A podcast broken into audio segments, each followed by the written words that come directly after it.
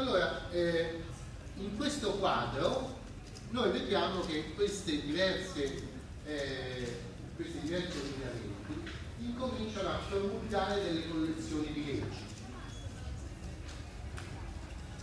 Queste collezioni di leggi, come dicevo all'inizio, sono state molto enfatizzate dalla storia del diritto perché nel 500 venivano pubblicate perché dimostravano che effettivamente in quello Stato c'era stata una tradizione di legislazione indipendente e locale fin dalla fine dell'impero romano, fin dagli anni della fine dell'impero.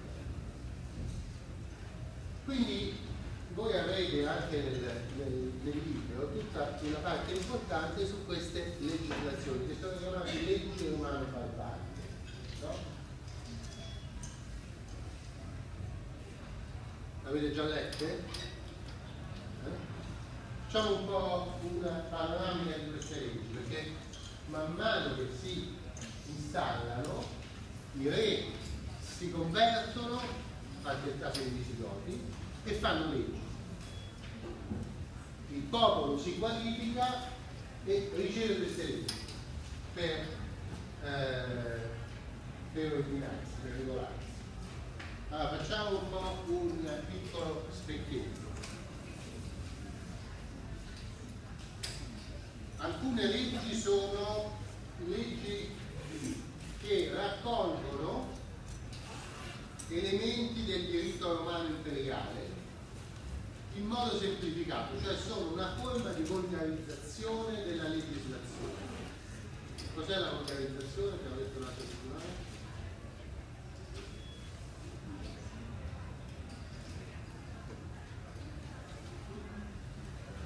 Abbiamo visto l'ultima questione sui testi, no? La scorsa settimana. Sono testi di lingua non nativa? No, sono, no. È giusto questo su, nella filologia, ma nel diritto non, non usiamo la parola per dire un'altra cosa.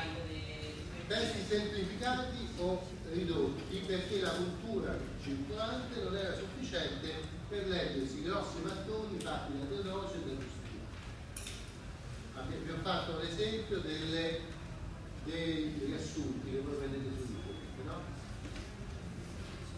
Allora, le organizzazioni sono così, però non sono fatte con il tizio che ha riassunto, come quelle delle lezioni, come dei, dei libri, ma sono fatte in certi casi con dei pezzi, sono delle specie di antologie che levano tutta la gran parte delle, dei testi e lasciano soltanto alcune parti. Allora, questo diritto romano volgarizzato, cioè epitomato, potremmo dire per una parola difficile,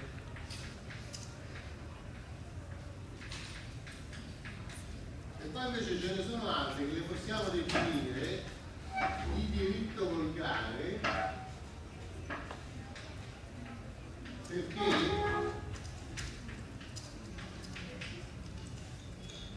non sono diritto romano che già esisteva fatto l'antologia, ma sono norme nuove fatte apposta per regolare questi nuovi elementi.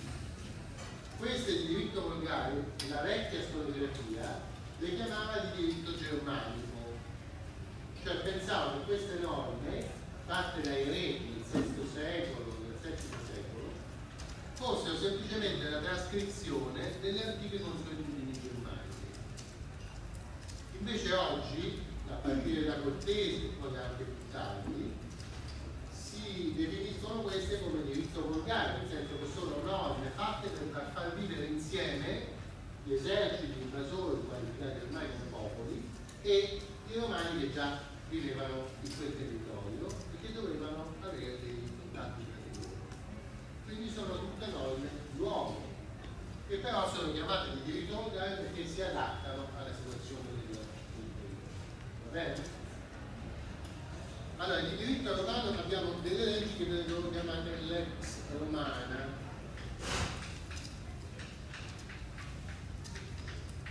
Quella più famosa, che è l'unica che è necessario sapere,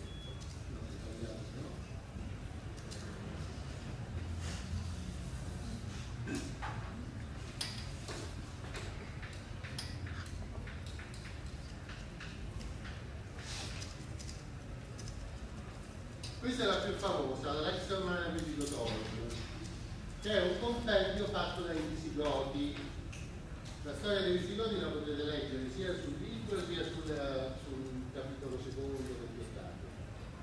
Ed è una storia che passa dall'Italia e alla fine va a finire in Spagna, nella penisola iberica. Arrivati nella penisola iberica, i Visigoti promulgano due leggi. Il re Visigoto Eurico promulga la Lex Romana Visigotorum, che è un compendio di eh, pezzi presi dal codice teodosiano e poi pezzi presi da quelle operette di diritto volgare degli Giura, di cui abbiamo parlato la scorsa settimana, per esempio le Pauli Sentenze. Quindi fa una volgarizzazione della volgarizzazione. Prende le Pauli Sentenze, che già erano una volgarizzazione, e le taglia ancora e lascia un po' di pezzi. Eh, poi promulga anche la Lex Visigotorum.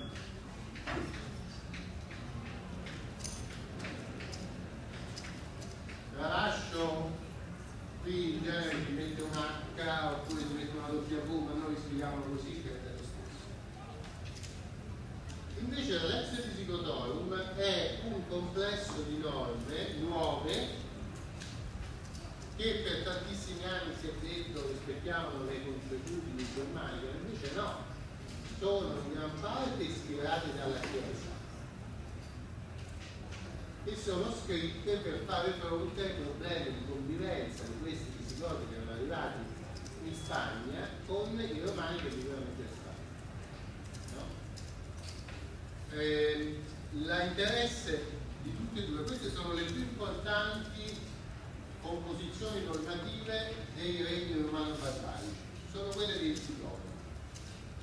Poi si aggiunge anche quella dei Longobardi, però queste sono le più importanti delle più antiche, perché sono contemporanee e perché fanno capire che il nuovo regno non può vivere senza conoscere, almeno nelle grandi linee, qual era il diritto romano, tanto vero che codice teodosiano e qualche cosa del Giura, no?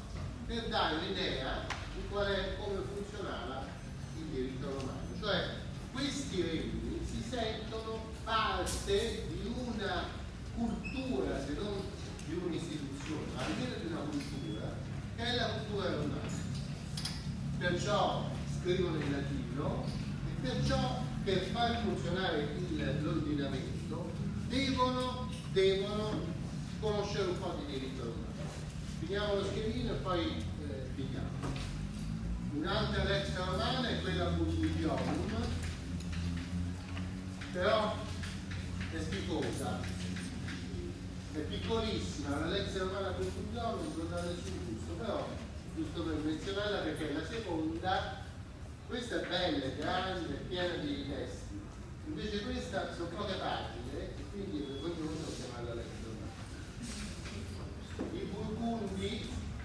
stavano nella zona che va diciamo da, dal Belgio a metà per Germania e Francia e sono stati un ducato molto importante per molti secoli.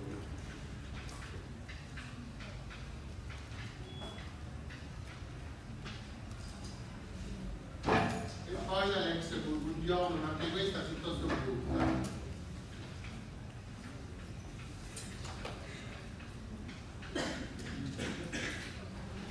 Le altre sono tutte compilazioni di diritto volgare.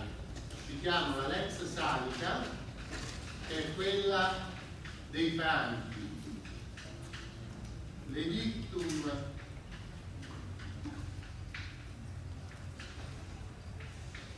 Teoderici, che è quello degli ostrogoti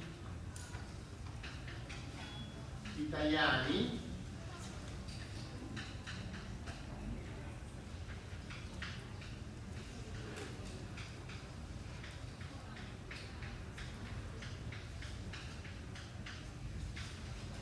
l'editto di Rota, io non funzionato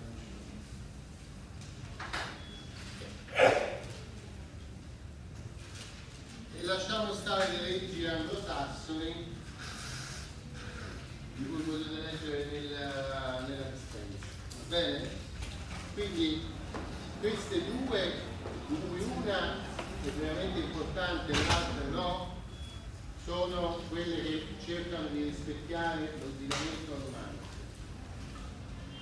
Invece le altre sono tutte complicazioni volgari di norme nuove che servono a proporre delle soluzioni per i problemi anche quotidiani che si presentano nel